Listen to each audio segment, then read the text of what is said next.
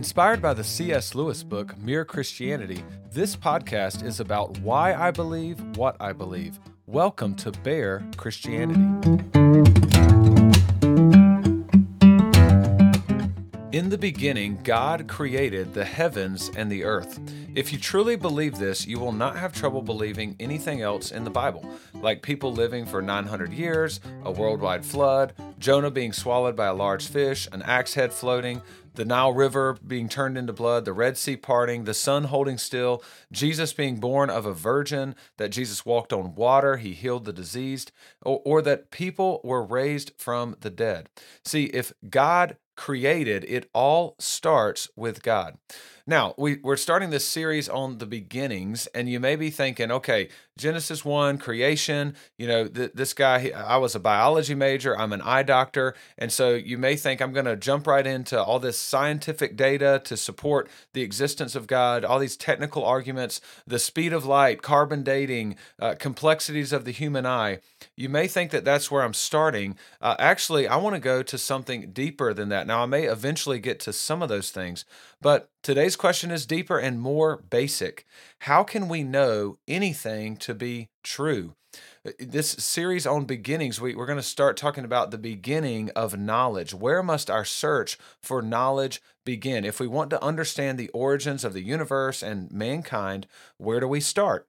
And so you can connect with me by email, bearchristianity at gmail.com if you have questions or comments. Also, you can follow me on Instagram. Now, my podcast New Year's resolution, I guess, would be to post more on Instagram and Twitter. And so, if you've followed me in the past and you just, I never post anything, because I didn't really. Um, now, so I plan on posting, I mean, like, you know, hopefully some funny stuff. Just, you know, it's not going to be like a bunch of advertisements for this podcast, right? Uh, just basic stuff that that goes on in life. Occasionally, I do plan on putting, you know, things about a new episode releasing or maybe um, a quote or audio clip from the podcast. So uh, I hope to use that, but it's not just going to be constant like advertisements.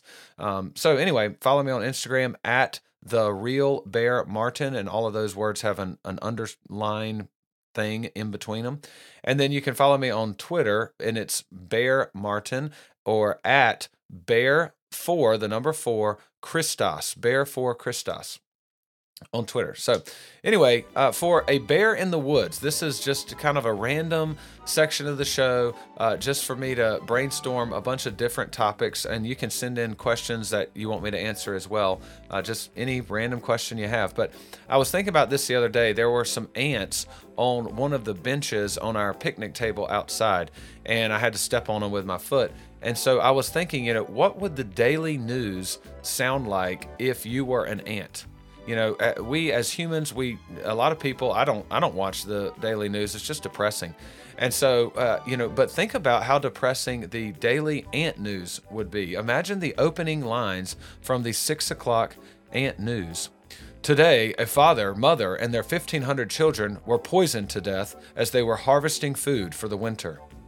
An entire city on the outskirts of the Driveway province was destroyed by a monster wearing white New Balance shoes and high socks. Rebuilding is underway and will be completed in the next few hours. The Red Ant Army advanced between a large crevice on the backside of a monster after it sat on their village. Though some were swatted to their death, others were carried by the monster into his large fortress. An entire assembly line of workers were annihilated after being caught in a rainstorm. The most honorable and all powerful ant leader is calling for an immediate climate control summit to prevent this from ever happening again.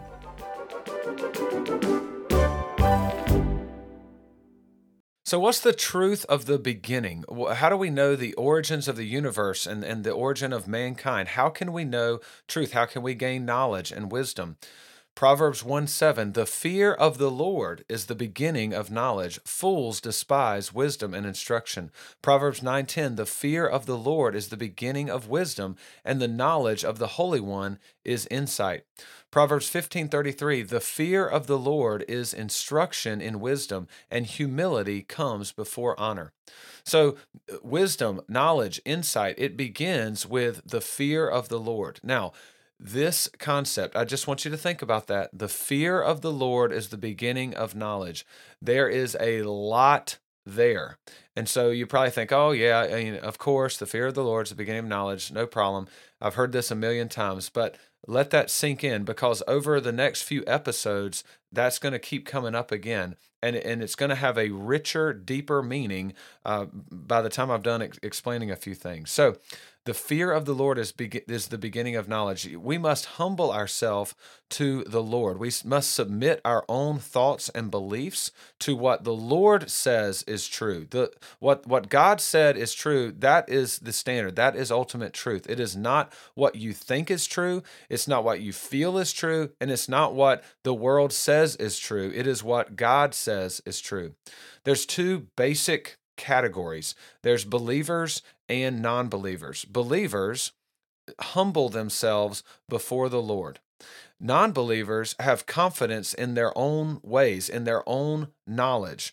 Believers start with God. The fear of the Lord is the beginning of knowledge. Non believers start with other forms of epistemology. Now, that's a big word. Epistemology is the study of how we can know things.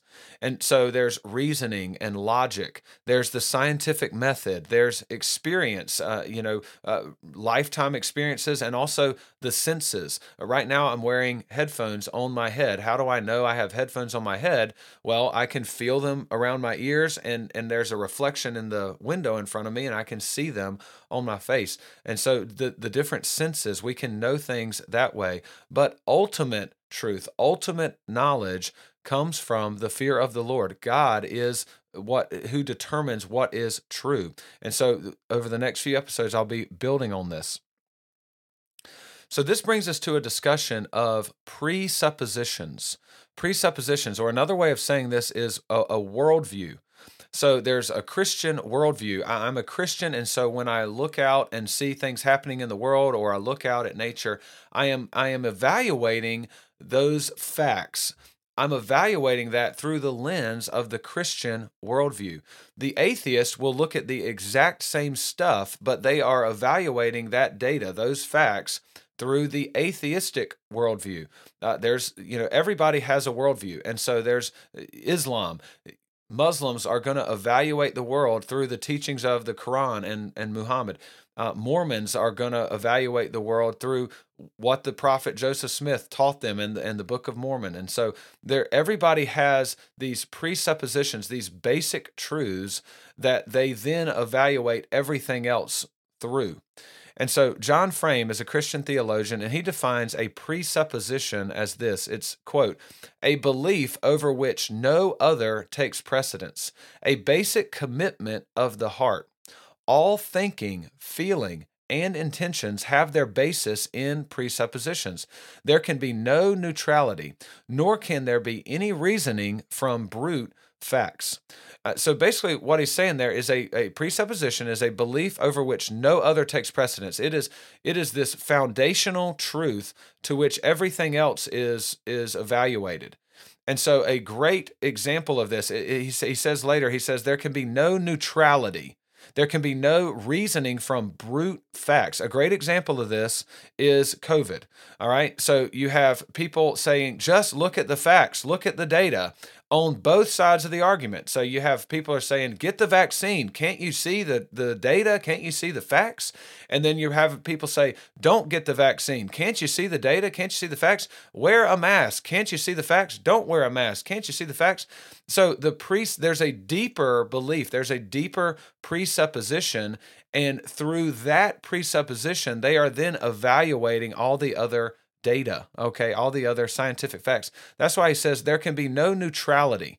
Some some super pro vaxer and some super anti vaxer are not going to be able to they, they their presuppositions are so strong that they're not going to be able to come together and say, okay, let's just lay all the data out in front of us and come to an agreement their presuppositions are so strong that in order for one of them to change their mind it's not going to be the the raw facts data. It's going to be that their presupposition has to be destroyed and which is a lot harder. A presupposition is a is such a a solid internal belief that it is extremely difficult for someone to release or give up their their presupposition. Uh, a great story to to as an example, and I I've heard this from several sources, so I don't know where it originated, but there's this man. Let's let's assume there's this man who truly believes he's dead. His family has tried to convince him that he's not dead by all kinds of different ways. He he truly believes that he's dead. So they take him to the doctor, and the doctor you know questions him, and and he says, okay. The doctor says, okay how can I try to show this man he's not dead? So he asked the man, Do dead men bleed? And you know, after thinking, he says, "Well, you know, there's there's no heart pumping in their chest, and so they they're not going to bleed." So the man says, "No, dead man dead men don't bleed." So then the doctor cuts the man on the arm, and blood starts you know gushing from his arm. And the man looks down and sees the blood, and he says, "What do you know? I guess dead men do bleed." All right, so there's the story. And see, his presupposition is that he is dead.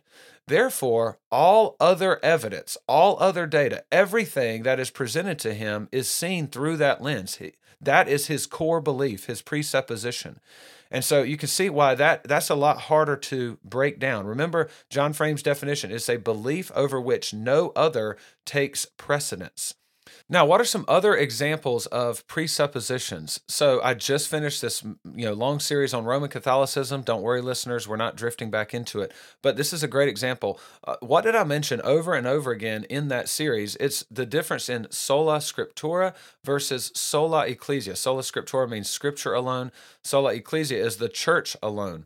And so, in Roman Catholic belief, the Roman Catholic Church is infallible whatever the, the church says is true dogmatically, then it must be true. I shared a quote towards the end of that series. This is on a Catholic Answers tract, and it's it's quote, the Catholic Church was commissioned by Christ to teach all nations infallibly until the end of the world. The mere fact that the church teaches that something is definitely true is a guarantee that it is true. So, the, what's the presupposition for the Roman Catholic? It is that the Roman Catholic Church is true, that the Roman Catholic dogmas taught by the church are true. And so, what happens, you know, over and over again in that series, I am making scriptural arguments that are that are antagonistic to what the Roman Catholic Church teaches. See, Rome, the Roman Catholic Church, they they confess that they hold scripture and tradition equally. And and what my challenge to them is that no, you are not holding them equally. That that's why James White came, you know, uh, mentions this phrase sola ecclesia, the church alone. See, because if the church and and the tradition uh, um, pronounced by the church, if the church says what tradition is and the church says what scripture means, then scripture is not any kind of ultimate authority. It is the church that is over Scripture. The church interprets Scripture for you. And so they don't hold Scripture and tradition as equal. It is the church above that tells you what tradition is and tells you what Scripture means. Their ultimate presupposition is that the Roman Catholic Church is true. And so, in order for a Roman Catholic to leave Catholicism, that is what has to fall. You know it, they have to they have to eventually come to realize that the roman catholic church is not infallible. They it is not perfect in in all the the dogmas that so that's what has to break down. It's that presupposition that deeper belief that the roman catholic church is not true Think about Latter day Saints. They're also known as Mormons, but they prefer the phrase Latter day Saint. Anyway, uh, when, when you're talking with a Latter day Saint and you ask them a question, if, if they don't really have a great answer for it, if you present them something that you, you feel like kind of breaks down their system, a lot of times what you're going to get is, well, I know that Joseph Smith is a true prophet of God, and I know the Book of Mormon is true. The Holy Spirit has revealed that truth to me. So they will bear their testimony that, that Joseph Smith is a, a true prophet of God. That is their presupposition. So all data, all evidence that Joseph Smith is not a true prophet, you know, his, he's involved in a, a, lot of you know polygamy type stuff, uh, false prophecies. There's errors in the Book of Mormon. Um, he he changes his theology over time. Any kind of troubling evidence against Joseph Smith or the Book of Mormon they they fall back on that presupposition. The Holy Spirit told me Joseph Smith is a true prophet and the Book of Mormon is true. So therefore, any of that evidence, it, it, there must be an explanation for it. So they're they're holding tight to that presupposition. An atheist, the presupposition is that there is no God. That no that so therefore miracles, uh, the supernatural does not exist. A miracle cannot occur. And so if if matter is all that exists and everything is natural, then everything eventually can be explained through science. We just we just haven't discovered enough yet. We we don't have all the explanations, but eventually, uh, you know, science will just continue to will will continue to get smarter and smarter until we can explain pretty much everything. So as, as we evolve, their their faith is in time that over time uh, we will eventually know why things happen. So when you present evidence for miracles, like in like the first 10 episodes of this podcast i think i um i did some episodes on the resurrection of jesus and i gave what's called the minimal facts argument and that was uh, first promoted by gary habermas as, as far as i know. But anyway he he says okay let's just assume what atheist scholars and Christian scholars uh, assume to be true these minimal facts, these minimal historical facts about what happened around the time of Jesus' resurrection. And then let's look at that. And, and he tries to say that there's no natural explanation for all that that can fit all of these together. Therefore, there's a, a higher chance that Jesus actually did you know raise from the dead. And so that's the minimal facts argument. But for an atheist, no matter how convincing that argument may seem to the Christian, when we hear that, we're like, wow, yeah, that's awesome. But for the atheist, there the, the thought is, well, eventually we'll know. We don't we don't have a great explanation right now for a natural means, but eventually we'll figure it out. And so their presupposition is that there must be a natural explanation. Miracles cannot happen. Uh, Bart Ehrman is a uh, who uh, he professed to be a Christian. Now he he's like atheist agnostic, and he writes a lot of material against Christianity. You know, he, he in talking about the resurrection, he says a miracle is the least likely thing that can happen. Therefore, no matter what, no matter how crazy the natural explanation, that's still more likely than a miracle. And so, you know, in his mindset, his presupposition is that miracles just don't happen. And so anything else has to be better than that. Now, what are my presuppositions? You know, why do I believe what I believe? Well, it of course it starts with the fear of the Lord is the beginning of knowledge. Uh, in 2 Corinthians 10, Paul is addressing some of his critics. And so Paul uh, wrote a few letters to the church in Corinth. And so when he was with them, uh, some false teachers arose that that basically say don't believe Paul's message, believe our message. And, and Paul's addressing that. And they, they're critiquing Paul. And in 2 Corinthians 10.10, we get sort of an idea of what they may have been saying. Uh, they say, quote, his letters are weighty and strong, but his bodily presence is weak, and his speech of no account. And so Paul was not trying to impress the church in Corinth with these fancy speeches. Paul's message was simple. Uh, listen to this brief section. This is into his first letter to the church in Corinth, and he's going to contrast the wisdom of the world with, with wisdom which comes from God. 1 Corinthians 1, verses 17 through 20. And this passage goes a lot longer. So 1 Corinthians 1, you know, read through that on your own time. But uh, it says this for, for Christ did not send me to baptize, but to preach the gospel, and not with words of eloquent wisdom, lest the cross of Christ be emptied of its power. For the word of the cross is folly to those who are perishing, but to us who are being saved, it is the power of God. For it is written, I will destroy the wisdom of the wise, and the discernment of the, of the discerning I will thwart. Where is the one who is wise? Where is the scribe? Where is the debater of this age? Has not God made foolish the wisdom of the world? So there, Paul is saying, my, my message is simple. I preach Christ and Him crucified, and it's a stumbling block to Jews, and it's folly or foolishness to the Gentiles. But Paul starts with Christ, and he trusts that that Christ is where we must start for ultimate truth. Uh, just a few verses earlier, I already read 2 Corinthians 10.10, 10, but 2 Corinthians 10.5, Paul says this, We destroy arguments and every lofty opinion raised against the knowledge of God, and take every thought captive to obey Christ. We learn this principle that you must obey the Lord, you must obey Christ. We learn this principle in the earliest chapters of Genesis that wisdom is gained by obeying the Lord. It does not matter what looks right, feels right, sounds right, or what the experts say. What matters is that we obey what the Lord has said. In Genesis 3, verses 4 through 6, this is where Adam and Eve are being tempted by the serpent uh, in the Garden of Eden. It says this But the serpent said to the woman, You will not surely die, for God knows that when you eat of it, your eyes will be open, and you will be like God, knowing good and evil. So when the woman saw that the tree was good for food, and that it was a delight to the eyes, and that the tree was to be desired to make one wise, she took of its fruit and ate. And she also gave some to her husband who was with her, and he ate. So there we have the serpent, the the worldly expert, and then we have Eve assessing this fruit. It, it's desired, you know, to make her wise. It looks good. It feels right. This, you know, all all her worldly um, intuitions are saying this is the right thing to do. And what Adam and Eve failed to do is to obey the Lord. That is where wisdom starts. You must start with obeying the Lord. That's where I start. And so I'll, I'll show you as I build on this over the next few episodes, but this is why I believe uh, certain things about creation that I believe because it starts with what God says is true. I want to be obedient to the Lord. I want to take every thought captive to obey Christ. Now, how can we do that? It is we we have to know what Jesus taught and that we find that in God's word, the Bible. So we know Jesus from the New Testament. But also, as Jesus is revealed in the New Testament, he shows us himself in the Old Testament.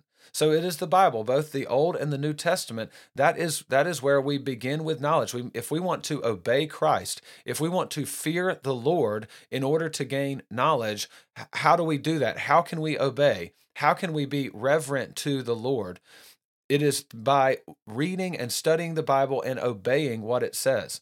And so, uh, two examples of how Jesus connects himself to, uh, in the New Testament, to the Old Testament on the road to Emmaus. This is after Jesus' resurrection. Luke 24 27, Jesus is talking to uh, some disciples and they don't recognize him yet. And it says that, and beginning with Moses and all the prophets, that is the Old Testament, Jesus interpreted to them in all the scriptures the things concerning himself. Also, uh, before Jesus was crucified, the Sadducees are trying to trick Jesus basically, and they ask him a question about resurrection. The Sadducees did not believe in resurrection, the Pharisees did. Uh, anyway, Jesus confronts them in, in Matthew 22 29, but Jesus answered them, You are wrong because you know neither the scriptures nor the power of God. In Matthew 22 31, just a few verses down, it says, Jesus says, And as for the resurrection of the dead, which is what they were questioning him about, Jesus says, Have you not read what was said to you or spoken to you by God? Have you not read what was spoken to you by God? Jesus is referring here to the Old Testament. And so we we obey God by looking to God's word. And Jesus held the Sadducees in his day accountable for not knowing what God had spoken to them through what? He says, "Have you not read?" meaning there's something written down that God spoke to them and that is the Old Testament. So I'm trying to take every thought captive to obey Christ. I'm not I'm not saying I'm perfect in doing that, but that is my goal. I want to submit every thought to the truth of God's word. God's word, the Bible, is my ultimate authority because that's how I know about God. God has revealed himself to us through the Bible. That's how we know. So that is our ultimate standard or that that's my ultimate standard of truth and authority. It is not science, it is not philosophy, it's not what experts say. It is the Bible, the B I B L E. Yes, that's the book for me. I stand alone on the Word of God, the B I B L E. I learned that as a kid, and that's still what I'm striving to do today. Now, you may be thinking, this, you know, his argumentation sounds really circular, kind of like the Bible is true because the Bible says it's true, or God exists because the Bible says God exists. And how do we know about God? Because of the Bible, right? So you may think that I'm sort of arguing in this simple circle, like, okay, everybody has their presuppositions, and we just kind of arbitrarily pick one. We don't know what's true. We don't know which one is true. Everybody's kind of picked their own presupposition to believe. Like I picked the Bible, and Roman Catholics picked the church, and you know Mormons picked Joseph Smith, and and Muslims picked the Quran, and you know everybody has their own presupposition and it's just this arbitrary decision and you know sometimes we're convinced to go one way or the other no i want to dive deeper in this i'm not arguing in a circle i'm not saying the bible is true because the bible says it's true I'll go deeper next week. The, the fear of the Lord is the beginning of knowledge. So I'm saying you must start with God, and refusing to submit to God will ultimately result in foolishness for all those other presuppositions. That's why I think my presupposition is the correct one because it, all of the other ones break apart as you investigate the the uh, core beliefs and so I'll build on this. In Romans 1 18 through 22, this will be our closing verse. For the wrath of God is revealed from heaven against all ungodliness and unrighteousness of men, who by their unrighteousness suppress the truth. For what can be known about God is plain to them, because God has shown it to them.